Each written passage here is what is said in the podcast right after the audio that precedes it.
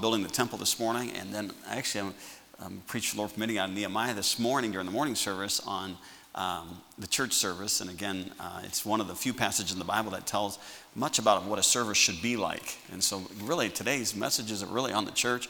And uh, you know, I was preaching uh, at, to the college students in Hammond today, this week, and you know, I, I'm really concerned about this next generation that do not have a conviction about church. I'm just they don't have a conviction about it. Now, we have a very good crowd out for Sunday school, but I want to tell you, is it Atkins? Is that your name? Atkins, am I saying that right? Atwood. A T W O O D. All right.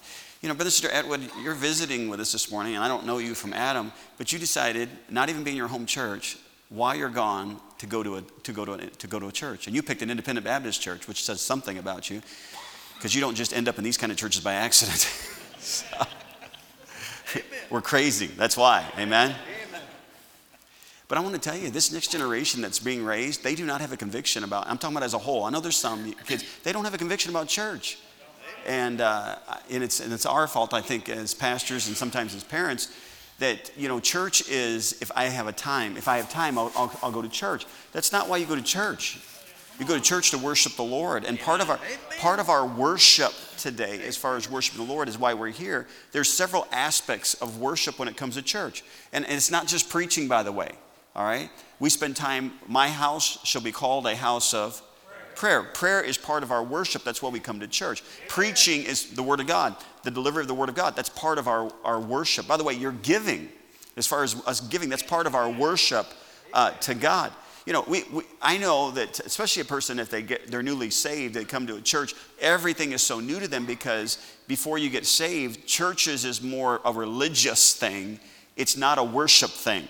All right. Now I know they, I know a lot of these churches want to use the term worship, and they've got these worship teams where they've got a band across the front, and they got all these people with mics in their hand, and they're all swaying back and forth, and all the music is very breathy, and the notes going, are going way up and way down, to, because it gives a sensualness to the singing. That's not true worship, by the way.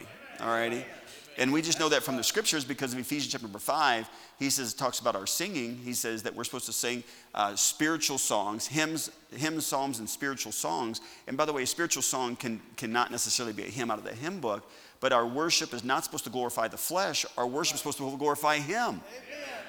And so, again, we're living in this day to day where people don't have worship. I, am so thankful for the hoary head, the gray headed folks that are in the service this morning because you have a conviction about church. And it's Sunday school, Sunday morning, Sunday night. You know, Dr. Lee Roberson said it takes three to, three to thrive Sunday morning, Sunday night, Wednesday night. Well, I think it takes more than just three. I think you ought to be there when the doors are open. All right? And, uh, and we say, where do you get that? Hebrews 10 25, not forsaking the assembling of yourselves together as the manner of some is. Now, isn't it interesting? God put in the scripture that some people are going to miss church as the manner of some is. Church ought to be a very, very important part of your life, not because you're religious or just because, well, I'm saved, so I go to church. No, you go to, you go to church, yes, because you're born again, but you go to church because that's where I want to meet with the Lord. Where two or three are gathered together, there I am in the midst of them. All right, so God he wants to meet with us. You say, but is it really that important? All right, let's find out how important it is. Let's go back to the book of Exodus. Don't turn there, but the book of Exodus, chapter 25, verse number 8. God says, I'm going to make me a sanctuary that I can dwell among my people. God had a tabernacle built so that his people would have a place where he could come and be with them. Now, think about the God of the universe the one who puts all the seas, the oceans that, that are in the world are in the palm of his hand. A God that we cannot fathom when it comes to the galaxies. 100,000 stars in our galaxy, and to us, there's 100,000 galaxies that are known to man. That God is, is omnipotent. We can't understand all of that, but God still wants to meet with his people. All right? And of course, we know that from Psalm 8 what is man that thou art mindful of him? And the Son man without visiting. So this morning, it's going to feel like this all day this morning, at least the morning hours. I want to talk about the church this morning. I feel like this, obviously, it's the direction the Lord has for us. And we're going to start with Solomon building the temple. There are four places called the house of God in Scripture. The first place called the house of God is the tabernacle.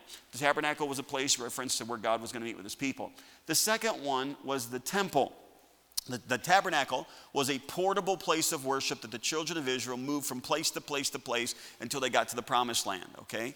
Then David wanted to build a temple, and God did not allow him, so his son Solomon built the temple. That was supposed to be the permanent place of worship, all right? Now, again, forgive me for going from memory. There's one before the tabernacle, and that was a place called Bethel with Jacob. It was called the house of God. It's where Jacob met with God. So you have Bethel, you've got the tabernacle, you've got the temple, And then the Bible says the church, which is a called out assembly, the church is the house of God. All right. Now, we understand that this building is not the church. All right. What's the church? The church is you. All right. In other words, if you're saved, by the way, we could step right outside and have church on the grass. We could all sit out there on the grass. How many's glad we're not going to do that this morning? All right. All right. I'm glad and thankful that we can come into a church where it's cool in the summer, heated in the winter. We can sit on a padded pew and we can listen to the Word of God. But for church family, the church is not this building. A person coined the phrase a long time ago that uh, as far as the church building, the, the building is not what's important, but what happens in those buildings is important. And it's true. What happens in a church building? Well, number one, it's where we meet with God. It's where Christians are, are, are, edified in their faith. What else is done at the church? That's where evangelism, where people are saved.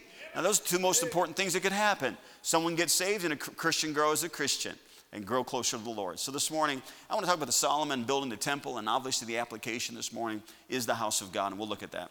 All right, Second Chronicles chapter 5 this morning is where we're at. Second Chronicles chapter 5. Let's begin in verse number 1. Read just a couple verses here. Church family, the building of the temple goes from Second Chronicles chapter 2 all the way to chapter number 7, and obviously there's not enough time to read all of the building of the temple and the dedication of it from chapter 2 to chapter 7. I wanted to read just a small portion of this. Second Chronicles chapter 5, verse number 1. Thus all the work that Solomon made for the house of the Lord was finished, and Solomon brought in, brought in all the things that David his father had dedicated, and the silver and the gold, and all the instruments put he among the treasures of the house of God. Then Solomon assembled the elders of Israel and all the heads of the tribes, the chief of the fathers, and the children of Israel into Jerusalem to bring up the ark of the covenant of the Lord out of the city of David, which is, which is Zion. All right, verse 3 Wherefore all the men of Israel assembled themselves unto the king in the feast which was in the seventh month. And all the elders of Israel came, and the Levites took up the ark, and they brought up the ark in the tabernacle of the congregation, and all the holy vessels that were in the tabernacle, these did the priests and the Levites bring up. Now let's stop for just a moment here and I'm going to pray and we'll run with this for a little bit. But what had happened is that the tabernacle was a tent. The tabernacle was a portable place of worship. And again, um, I'm, I'm, sorry, I hope I probably should have put something in your hand this morning. But can you envision the tabernacle for just a moment, all right, with me this morning? I wish I had a grease board. I'm not a good drawer, but I could at least illustrate. If you were to come into the tabernacle court, it was a fence around the tabernacle itself. The first thing you would come to is a brazen altar. The brazen altar was a picture of the cross because that's where the, the animal sacrifices were made. They would go from the brazen altar, and the next step would be a round thing called a laver. The laver was where the water was, where the priest would wash himself, which is a picture of the cleansing of a Christian. You can't begin to cleanse yourself until, first of all, you get saved. All right?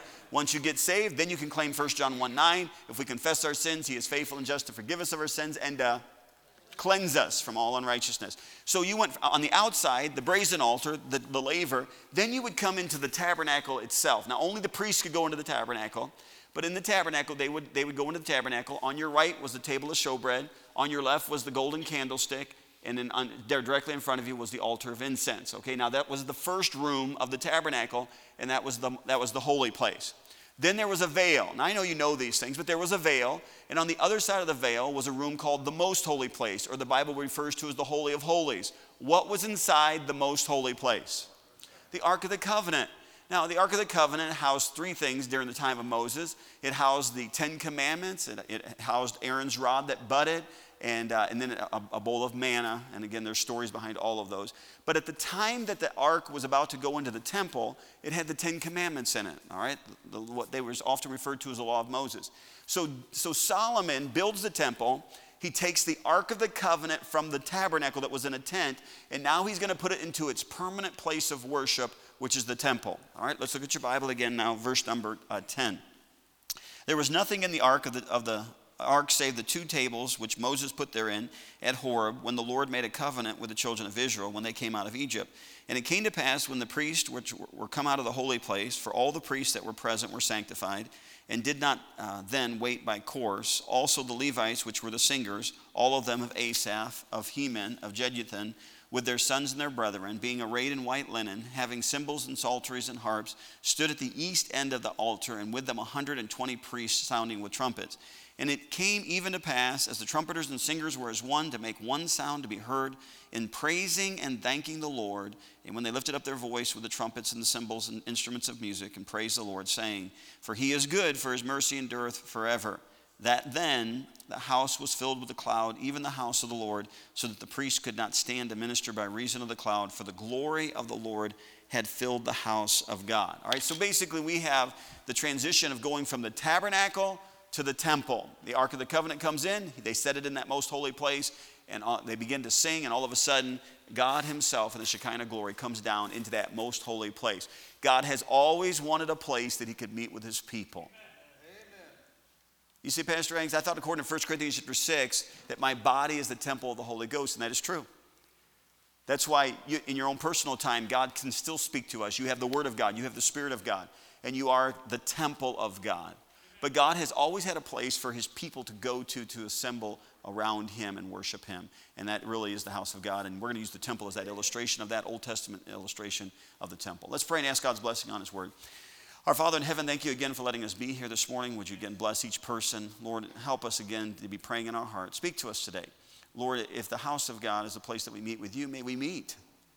Father, may we not come and go and, Lord, take some facts in or some information in, but Father, may we more than that. May you, may you do something in our spirit. Lord, forgive us where we fail you as Christians and draw us closer to you today. Help us again, our love to be even more. Thank you again for your son Jesus who died for us.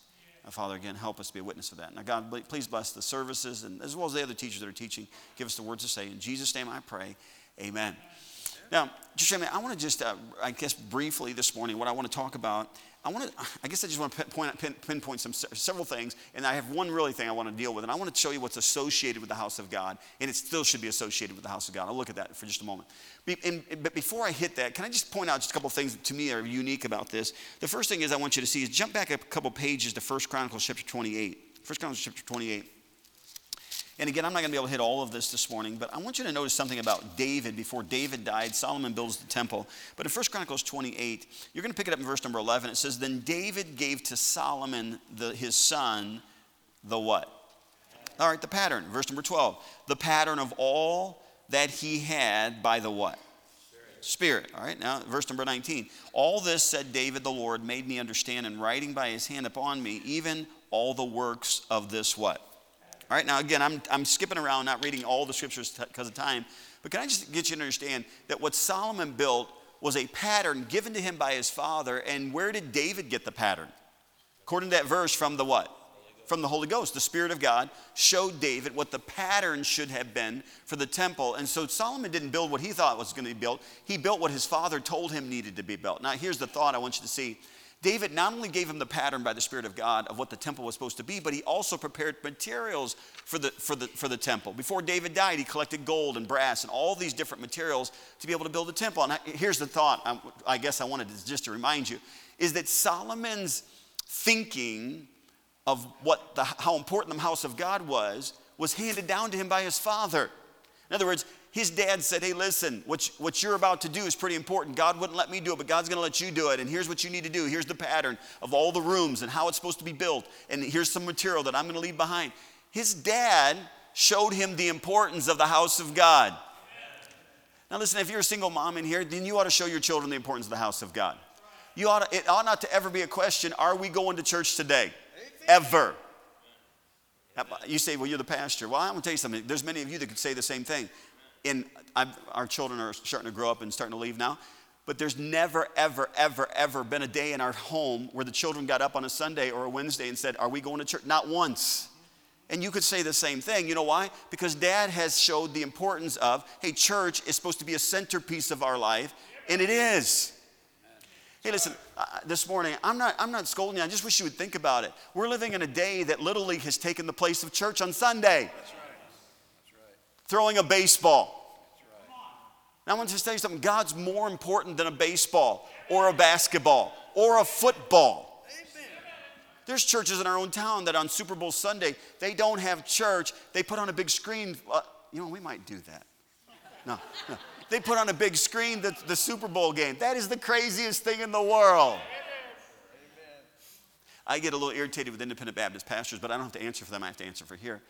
But it's the craziest thing around Christmas time. If Christmas, this Christmas falls on a Saturday this year, am I correct on that? I think it does. But usually, I, there are churches that if Christmas falls on the Lord's day, they don't have church. And I'm thinking, whose birthday is it? Are you an idiot or what? I mean, I don't tell them that. I think that. All right? Sorry, I told you what I was thinking. But but I want to just tell you something. We have gone berserk about this thing of allowing so many other things to be more important than God. And church, I know, I'm gonna just tell you something. I know this is just a building, but you're not just a building. The Spirit of God dwells inside of you. When we come together, the word church means ecclesia. The word ecclesia, it comes from a Greek word. It means a called out assembly. If you're saved, Amen. you've been called out. Amen. There's some of you in here that you travel an hour and 15 minutes or an hour and a half to get to church. My hat's off to you. You know what? That's somebody that says, hey, I think I ought to be in church. Amen. Amen. Right. I got people who live 10 minutes from here that can't even make it. Okay, God bless them. All right. Now, listen, here's what I want you to see this morning. The first thing is that his father handed down. I think we as parents need to show our children how important church is. My son Samuel went off to college, and so he's not here. And, uh, and I did the same thing with Sharon, and I did the same thing with Seth, okay? Now I know once they start to leave house, I lose a little bit of control, all right? As long as you're in my house and I'm feeding you, I'm giving you a place to stay, you do what I say. This is the craziest thing in the world our children telling the parent what to do, all righty? They miss a couple meals, they'll, they'll reevaluate. I'm talking about these older kids, all right? Now, when they're, when they're small, you spank them. You spank them. According to Scripture, you spank them. Does everybody out there hear me? Spank, spank, spank, spank, spank, spank, spank. I'm sick of this thing. We have to be politically correct. The Bible says to spank. Amen. Not to abuse, but to spank. Anyway, that's, that's another story. But when our kids get to be older and you start to look them in the eye, we have a tendency to let go of some things and uh, so when my kids went to college, I, I, there is a tendency that I have to let go of a little bit because they're not necessarily under my roof. But I just tell them before they leave. Now, I'm going to tell you something. Everybody else is at, at college and be working on Sunday night and Wednesday nights. Don't you do that. One of, my, one of my pet peeves about colleges is simply this colleges are, are an important part as far as training children. I think there's nothing wrong with that whatsoever. But it's crazy to me that when we're raising ministers to preach the gospel, that we allow them to miss Sunday night, Wednesday night to pay their school bill and expect that they're going to go out and pastor a church and have a conviction about going to church. They are not going to. They are not going to. There is no way you're going to be able to stand behind the pulpit and say, listen, you need to be in church Sunday school, Sunday morning, Sunday night, Wednesday night, because the Bible says not forsaking the assembly of yourselves together. Churches is, should be important. They're not going to do that. And so what's happening is we're raising a bunch of preachers now, young men, we've had a generation of it, that they're standing behind the pulpit and say, hell, if you're not at work, you ought to be here. Change your work. Can I just tell you that David put a priority upon the house of God, and that's why Solomon had a priority in the house of God. We need some moms and dads that say, listen, what's going on at the church house is important, and we don't have a pope, we have a pastor. Amen. I have a Holy Spirit inside of me that tells me how I'm supposed to live my life and how I'm supposed to train my children. I got a book in my hand that's my handbook on how to do that. But God has also given you an under shepherd to look after you not a dictator, but giving you an under shepherd to explain the Word of God and to give counsel for as far as training. And I'm just trying to tell you, the church ought to be an important part of your children's life. Can I just listen to me this morning? We have young people that are being raised right now, and because the parent does not have a good, a, a, close relationship with the pastor, their children don't have a close relationship with the pastor. I'm just telling you, church family, I would rather not be in this position because I, there's a responsibility, and I don't like to have a responsibility when it comes to being accountable for people that I might be able to give it with joy and not with grief. But I want to tell you, the children of our church that have the best relationship with me are the children who have parents who have the best relationship with me. And I'm using the word me because the office of a pastor, but can I just tell you something? Your pastor ought to be your best friend. I, if you haven't figured out by now, I have a belief system inside of me, according to the last chapter of the book of Malachi, that the pastor is supposed to be a person who points the heart of the children to the father and the heart of the father, or heart of the parent to the child. I'm your best friend.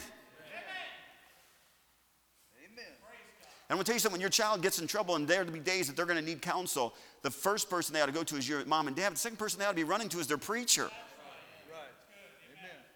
I'm just telling you, David put the priority on the house of God, and Solomon put a priority on the house of God. And we can explain it any way you want. Well, God chose Solomon, and Solomon built the temple, but it's because he had a dad that said, Solomon, is what you need to do. And I don't have time to read all the scriptures with you, but they're all there. And again, I think they're in your lesson, hopefully, there.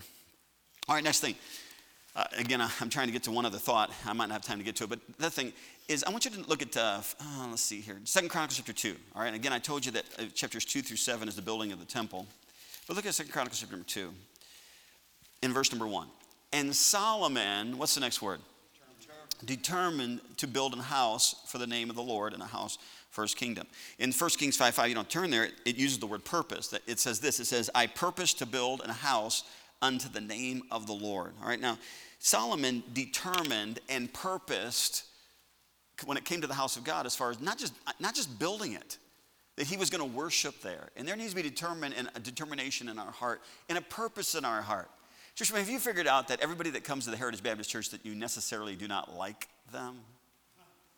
Did you know the scripture does not tell you that you have to like everybody? The scripture says the second greatest commandment is to love first love the Lord thy God with all thy heart, soul, and mind. The second greatest commandment is to love who? Love your neighbor as yourself. Aren't you? God did not say that you have to like everything that you love. What, but God says that we're supposed to love like Christ loved. By the way, we're, we're unlovable and God loves us. I don't know that He likes everything that we do, but He loves us, all right? How many of you have children? Raise your hand. Do you love your children, yes or no? Yes. Do you like everything they do? No. No.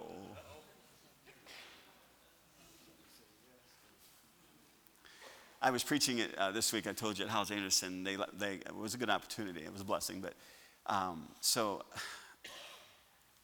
I didn't see Samuel before the service because I, obviously I was, I was, long story, I just couldn't see him, but I wasn't seeing him. So before the service, I was able to preach to the Hyles Anderson College, and then they were having a kind of a small, a small convention, I guess, or I don't know what you call that conference. And so people that were all there. And so I was in the auditorium and everything. And after the service, Samuel walks out. And of all things, Samuel is wearing that stupid pink tie.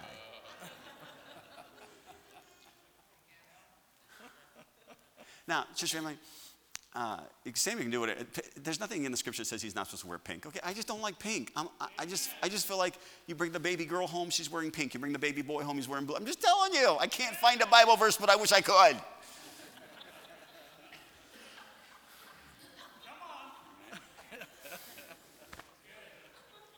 I didn't say one word.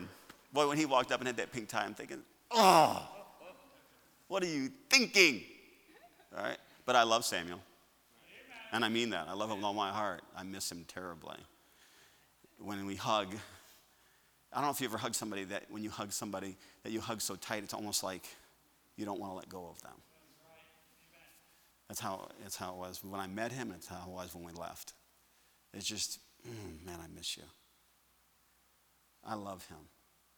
But I don't like that pink tie. hey, can I tell you something? You come to the Heritage Baptist Church. I'm just trying to tell you something. God made us all differently. And it's not a, it's not a piece of clothing, it's our personality. and we're all different in here. But God, God did not command you to like everybody, but He commanded you to love everybody.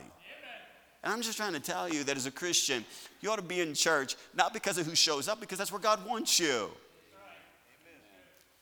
he determined, he purposed when it come to church. And you ought to have that same determination. Um, I want to show you something else too, and again, I'll go as long as the Lord lets us here. But Second Chronicles chapter number two, go back. You're in chapter two again. I like this verse, verse number five. I think this, I think this memory verse. Remember correctly. It says, "In the house which I build is great. Why is it great?" Let's read the last phrase, verse number five, together.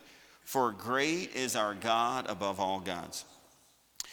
You know, church family, um, I think we have to be careful that we do not build edifices as far as buildings, but I do believe that when it comes to buildings that represent the Lord, they need to be first class.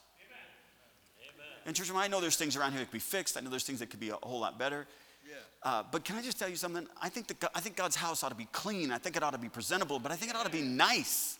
And it's not that we're trying to, we're, we're, if you haven't figured out, we don't have any rich people at this church.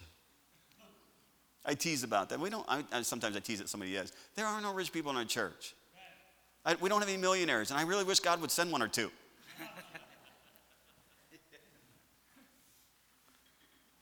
these, these are home, what we I refer to them as home folks.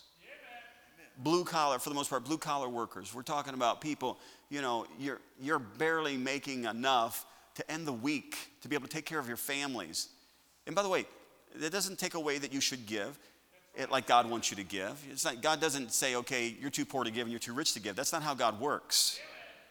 Every man give according as God blessed him as God has prospered us. That's how we give. But could you understand that I, I think that God's house ought to be great because it's Him. And, uh, you know, I don't think there's anything wrong with us uh, purchasing, um, whether it's seating or whether it's something for the speaker, whether it's something for the platform.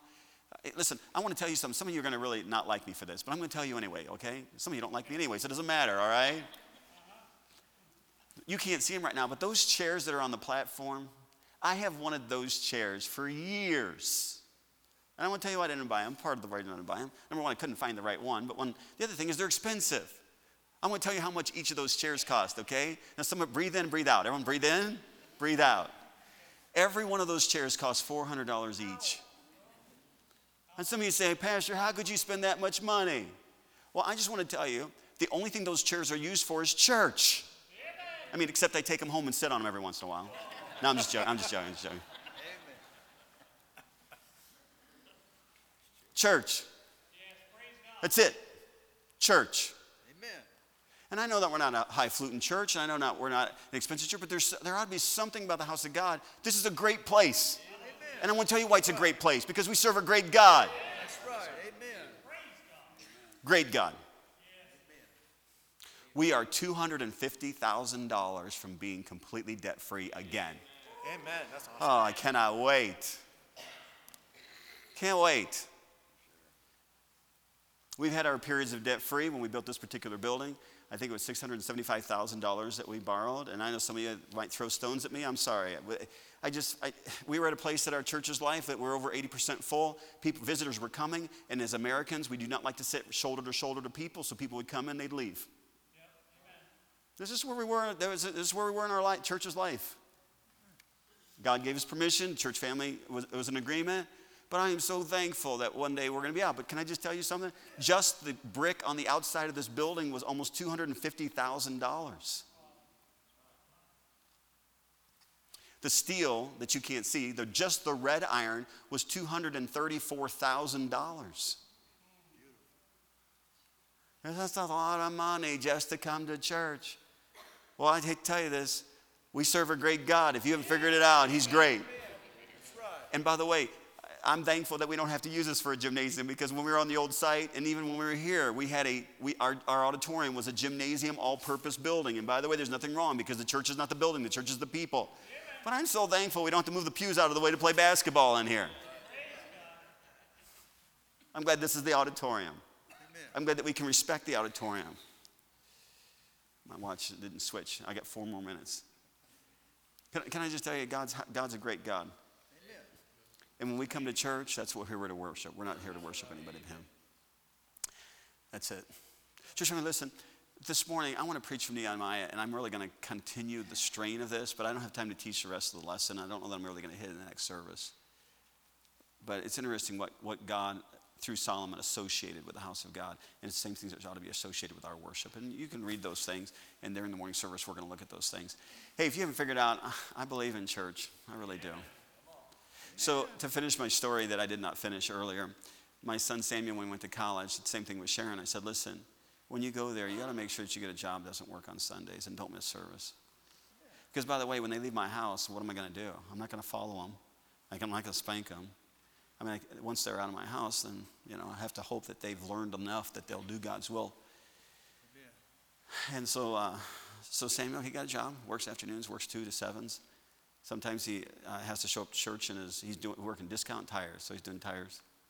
And uh, so he sometimes he shows up in his little uniform and goes to church. I'm fine with that. Come in your work clothes. Just don't miss church. You know, I know that we think church is really, is it really that big of a deal? I've got a Bible, I got the Holy Spirit, I can worship the Lord on my own. I want to tell you what the big deal is. God says, I'm going to have a place for you to meet with me. Started out with Jacob at Bethel, went to the tabernacle with Moses, and went to the temple with Solomon. And when you get to the New Testament, he said, There's going to be a place that's the ground and pillar of the truth, and it's called the church of the living God. It's where we meet together around his word for God to speak to us. Listen, I know there's a thousand other things you could have done this morning. How many would have liked, if your flesh would have let you, you'd have liked to sleep in this morning? Would you raise your hand? All right. I want to tell you, I'm the same way. After this ladies' retreat, there are so many people tuckered out right now. You know, I, I already know during the morning service half people are going to be sleeping, but I'm fine with that. At least they came to church. Amen. And I'll wake them up.